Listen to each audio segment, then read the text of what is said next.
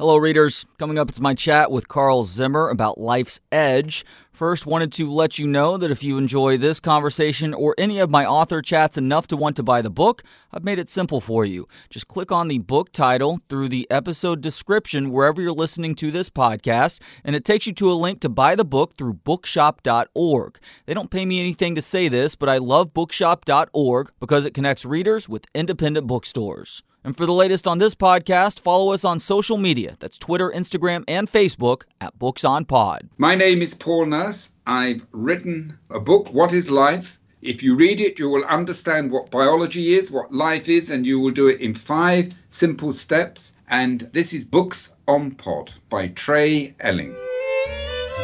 Hello, readers. Carl Zimmer is the science columnist for the New York Times and the author of 14 books. His newest is titled Life's Edge: The Search for What It Means to Be Alive. Carl, thank you for the time. How you doing today? I'm good. How are you? I'm good, thank you for asking. I really enjoyed reading this book. It does a great job of explaining science through storytelling, really starting with the remarkable research and experimentation that is happening at the Sanford Consortium for Regenerative Medicine in La Jolla, California. What exactly are they doing there that shows the transformational powers of human cells? What they're doing at this research center under the leadership of a scientist named Alysson Muotri is they're essentially growing miniature versions of human brains. They're not exactly human brains, but they, they have the different types of cells that you find in your brain, and they're organized strikingly like our brains are. And what's really amazing is that you can grow one of these things called a brain organoid from just a skin cell. So you could take a skin cell from someone, treat it with some chemicals, and eventually turn it into what's called a progenitor cell that can give rise to hundreds of thousands of neurons in a little ball, maybe the size of a pea. And this organoid will even produce electrical activity that resembles brain waves. So it's really kind of amazing, and it really challenges our ideas about life, as I talk about in Life's Edge, because we think about what makes each of us unique as a living thing, uh, or at least a living human, as, as our brains. But here's this organoid that's produced from somebody's skin cell that has a lot of the features of a human brain. It's really important for studying diseases before now, understanding the developing human brain was just a total black box. But now scientists can do experiments on these things. But there's really no telling where things go from here. Like how big can these things get? How sophisticated will their electrical activity get? We really don't know, and it's really posing some ethical and even philosophical challenges. What is maybe the biggest ethical question being asked about these brain organoids right now? Well, in the long term, the question is going to be could these organoids ever really take on some of the things that make us feel like we have ethical obligations to other people? So, could an organoid learn? Could it eventually change its activity in response to signals from the outside world? You know, you could just sort of feed signals into it, the dish where this thing is floating, and maybe it could learn to process them in some way we can't even predict. You know, these things will not become aware of themselves the way we can, but they're large networks of human neurons. That's also what our brains are. So scientists are, are thinking carefully about where this research is going.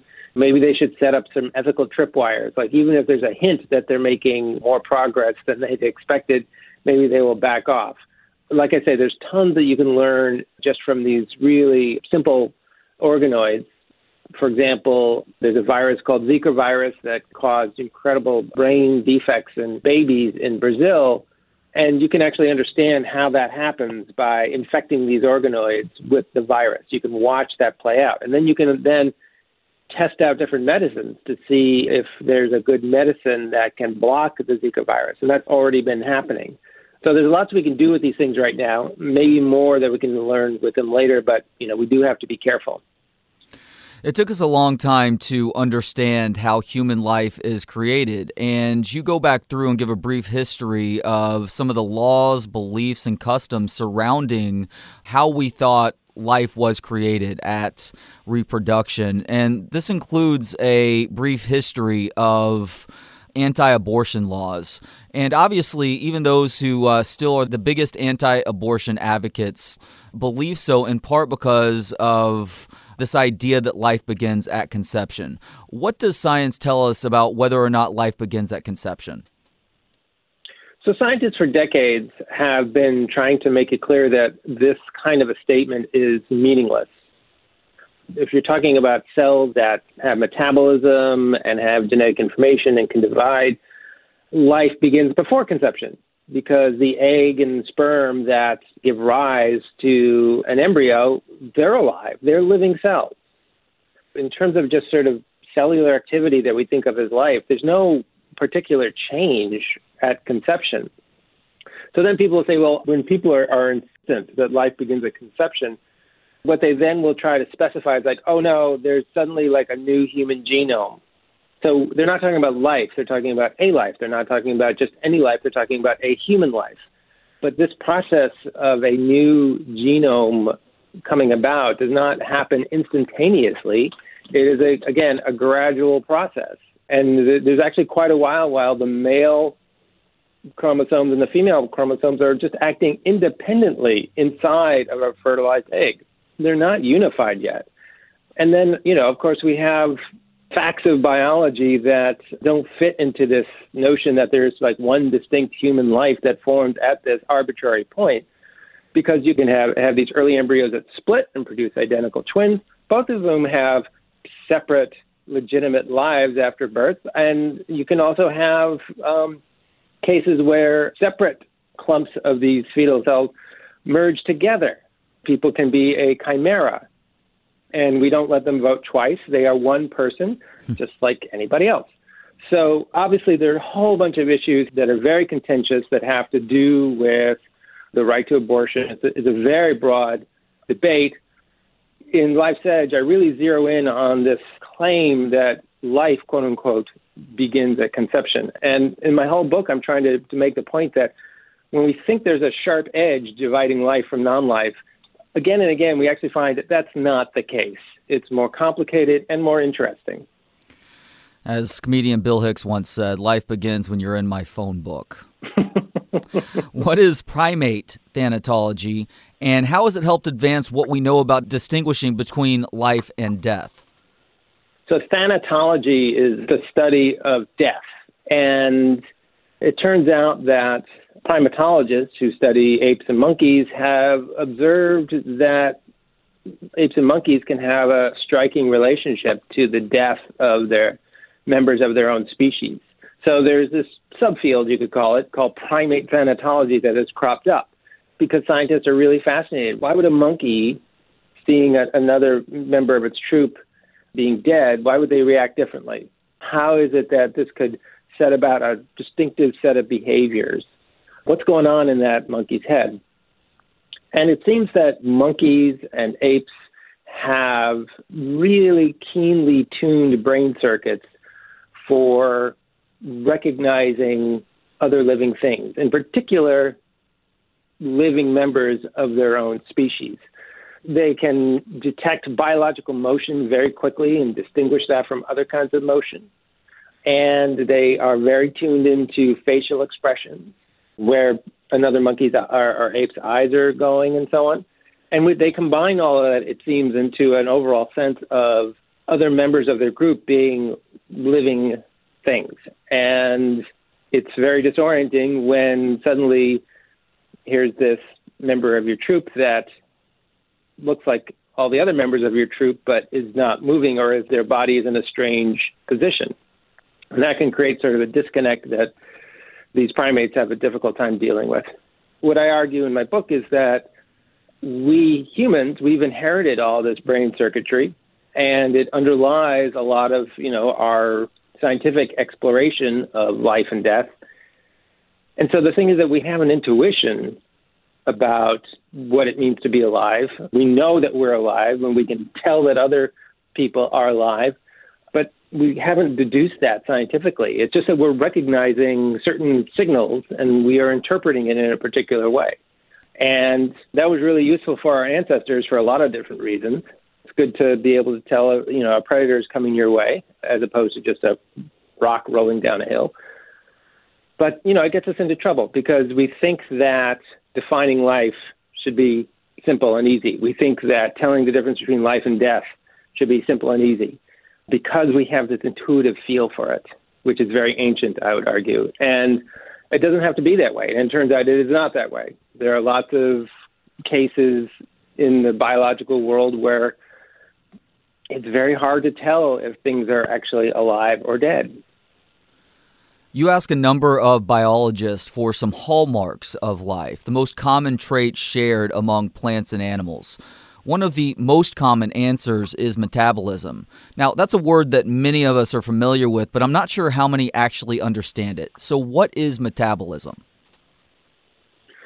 Metabolism is a whole set of chemical reactions that allow us to take in food and oxygen and to basically create fuel that we can use for energy and biomass, and also to break that material down as waste and get rid of it if necessary. So it's basically it's this incredible web of chemical reactions that sustains us, and it's really astonishing that you can find most of the same foundations of metabolism in any species you, that you look at.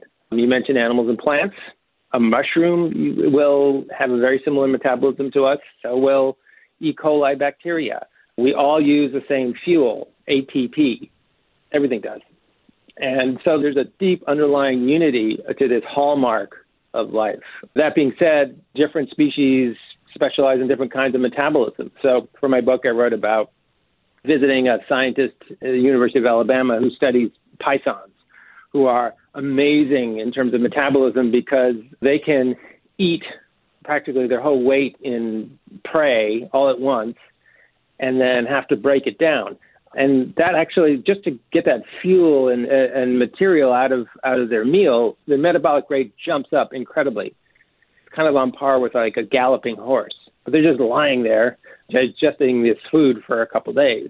So they're real, you know, metabolic champions in that way. So that's one of the hallmarks of life that I talk about in the book.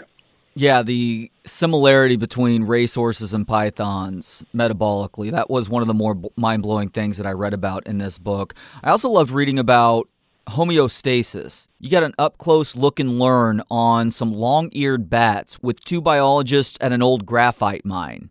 What is homeostasis, and why are these creatures such fascinating subjects on the matter? So, homeostasis is another hallmark of life. In other words, when biologists are exploring living things, one of the things that they study the most in terms of the fundamental aspects of life is homeostasis. And homeostasis is an internal balance. So different species have different kinds of balance, but you know, we, for example, walk around and keep our body temperature constant. We keep our blood sugar constant. We keep all sorts of things constant inside of us, even though the world around us may be changing all the time. And different species have use homeostasis to stay alive in different ways. And my favorite example is bats. Not only are they warm blooded, not only do they keep their blood sugar steady, not only they keep their blood pressure steady, but you know, they stay in flight. They're able to actually stabilize themselves constantly in the air. It's kind of this amazing external homeostasis.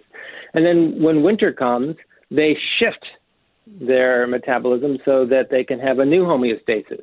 So what they do is they fly into caves or mines and just grab onto the walls and let their body temperature just drop to the same temperature as their surroundings. Their heart is still beating, but very slowly. They're barely breathing. So they've shifted to a new balance, and that normally can get them through the winter. I went into a graphite mine, an abandoned graphite mine, as you mentioned, actually in New York, and you know we were able to see these things up close the sad thing is that if it had been 20 years ago, I would have seen a whole lot more bats in this cave because they have been decimated by a fungus that causes a disease called white nose syndrome. And it's actually a disease of homeostasis. It keeps these bats from being able to shift to the right balance to survive the winter. They keep sort of waking up over the course of the winter, probably because they're getting dehydrated because of the infection or because their immune system is trying to fight off the fungus through the winter. They're flying around trying to get water and things like that. So by the time they come out in spring, they are in really bad shape and they might die soon afterwards. So it's just another example of how fundamental homeostasis is to, to life itself. Reproduction may be the most obvious hallmark of life, whereas humans pass along copies of genes to younger generations by, well, doing it. How other animals reproduce varies greatly. How do slime mold amoebae bump uglies? well, yeah. So I write about slime molds in the book, which are a kind of life that people may be less familiar with than a python or a bat. But you know, if you've ever taken a walk in the woods in the summer, you you have walked past slime mold. They're all over the place on the forest floor, and sometimes you can see them because they look like strange sort of gelatinous mass. One species is called dog's vomit, which is very accurate. Hmm.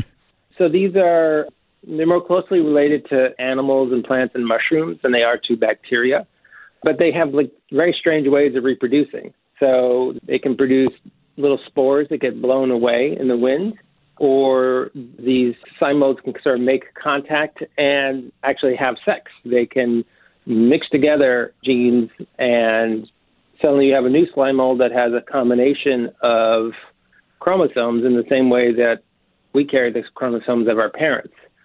So there's a couple of just several different bizarre ways that slime molds can reproduce and, and pass on their genes to, to future generations.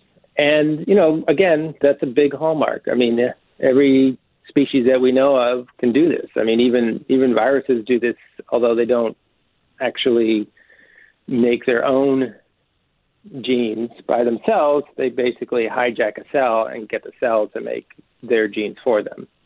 We've been brewing beer for at least 13,000 years. How and why did the study of beer lead to a Nobel Prize in 1907?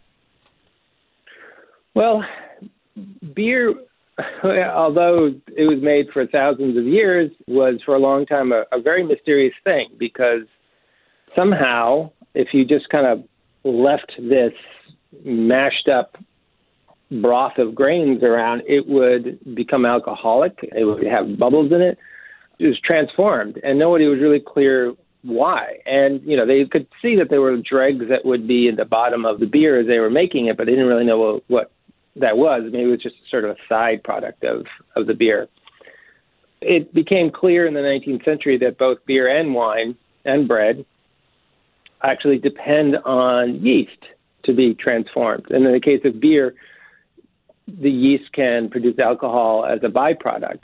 And yeast are single celled fungi and, and they just sort of drift around in the air.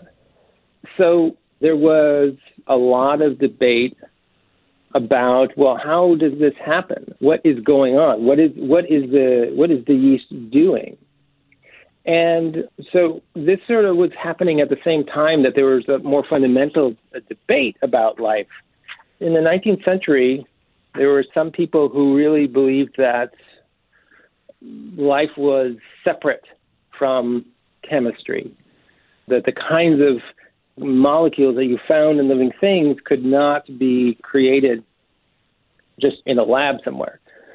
So what happened was that a scientist named Edward Buchner was actually able to pull out certain proteins from yeast, what came to be known as, as enzymes, and was able to show that just using those enzymes was enough to produce the, the alcohol in that fermentation that produced beer so that he could actually like break down this living thing, the yeast, into these molecules that could then carry out this transformation.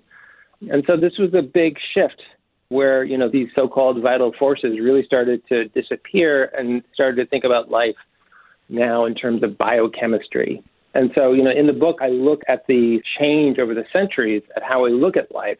And it turns out that beer played this pivotal role in our shift to thinking about life as a set of chemical reactions. And as Sir Paul Nurse pointed out a few episodes back, when you trace the origins of life, we are actually related to yeast. So the next time you're drinking a beer, you treat that beer like you would a, a distant relative that you hadn't seen in a while, right? Well, absolutely, absolutely. But you know, we're also related to the plants that uh, were fermented in the beer as well. We all belong to the giant tree of life. That's right. Uh, viruses are obviously having a heyday right now via COVID nineteen. Do viruses show enough of life's hallmarks to be considered living? Well, that is a kind of question that gets scientists really riled up. Um, I wrote about whether viruses are alive, wrote an essay based on Life's Edge that appeared in the New York Times recently, and got a lot of feedback from scientists. And I literally had one scientist in the morning email me and tell me emphatically, of course, viruses are not alive, and any expert will tell you. And then in the afternoon, I got another email from another scientist saying, "Of course, viruses are alive, and any expert will tell you." you know, they, they they both cannot be right, and I'm just fascinated at how viruses can still produce this debate, and which is a debate that's been going on for almost a century.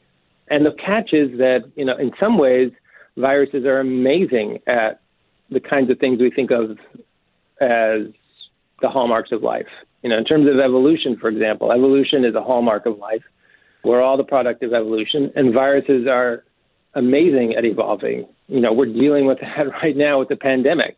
You know, we have a new coronavirus species, uh, new new kind of coronavirus that evolved from bat coronaviruses, and it is continuing to evolve, producing variants that are causing concern about speeding up the pandemic and maybe even making our vaccines less effective. So, if evolution is on your list of essential things, then yes, viruses have that. But we just talked about metabolism. Viruses do not have that, at least not in the conventional way we think about it. A virus doesn't just crawl around and eat stuff, it doesn't photosynthesize. It has to get inside of a host and let that host cell do the metabolism for it. So some people have said, well, they don't have everything that we require in living things, so they're not alive. But, you know, I think that the very fact that you could have something that has so many features of life and yet doesn't have one of them is really interesting in and of itself. So it shows you that you can actually pull these hallmarks apart and you can have some and not others. And you know, I think we do need like another name for these kinds of things that are on the edges of life. Carl, one of your last chapters is dedicated to the search for life beyond Earth. Do you believe extraterrestrial intelligence is out there? And if so, are we on Earth ready to learn of its existence? Um, well, I am pretty confident that there is maybe a, sort of a microbe like level of life out there somewhere, which, you know, has an intelligence of a sort. I think that we kind of underestimate the sophistication of bacteria and slime molds and other things that we might call microbes. But if we're trying to think about life like ourselves, life that can send signals from one planet to another planet, I am a lot less sanguine about that just because so many things have to go right. You know, you have to have the right kind of planet with the right kind of geological activity potentially. It has to have, you know, all sorts of different characteristics that can allow, you know, not just multicellular life to evolve, but for then that multicellular life to evolve some sort of cognition which can then become sophisticated enough to let them do stuff like you know build things out, out of various metals. And some people have, have argued if intelligent life is fairly abundant out there we'd know by now. So they, they refer to this lack of communication from intelligent civilizations as the great silence.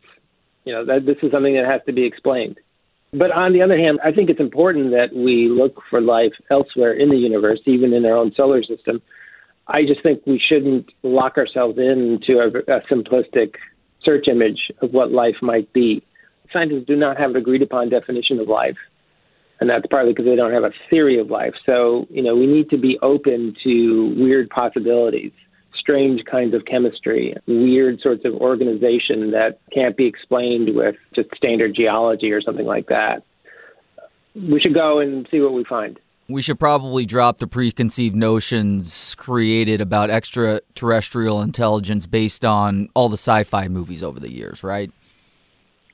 Yeah, you know, I I don't I just don't think we should think of aliens as looking like Hollywood extras, you know, just uh, with a little makeup on. I just that we need to to widen our expectations.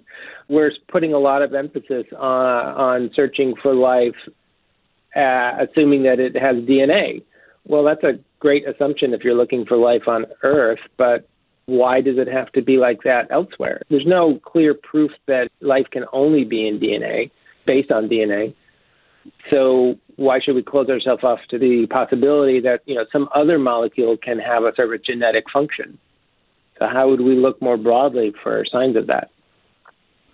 All right, final question, Carl. You've studied and spoken with some very bright people who are all in search for an answer of the important and oft asked question what is life? As we sit here chatting in early 2021, do you have a good, succinct answer to this question? Nobody does.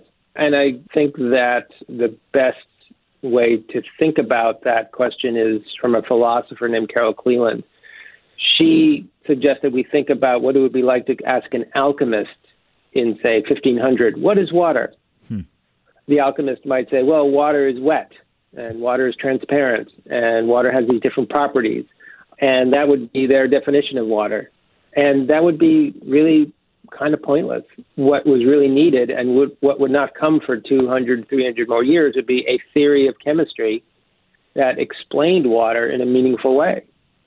You had to find out about the elements and about atoms and about molecules and to understand that in that water there were these things that had an oxygen atom and a hydrogen atom, two hydrogen atoms stuck on it, and that inter- did interesting things as a result of that. So once you have a theory, then things really take off. We don't have a theory of life yet, but we could pretty soon, and I think that that will really change the whole game. Carl Zimmer is the science columnist for the New York Times, professor adjunct in the Department of Molecular Biophysics and Biochemistry at Yale, and author of 14 books. His newest is Life's Edge The Search for What It Means to Be Alive. Carl, thank you so much for the time today, and thank you for this wonderful book. Great. Thanks for having me. And thanks to you for listening. Check out booksonpod.com to hear all of our episodes and subscribe to this podcast. And if you're on Apple Podcasts, please do leave a five star rating and review helps us grow the show. We'll talk to you next time on Books on Pod.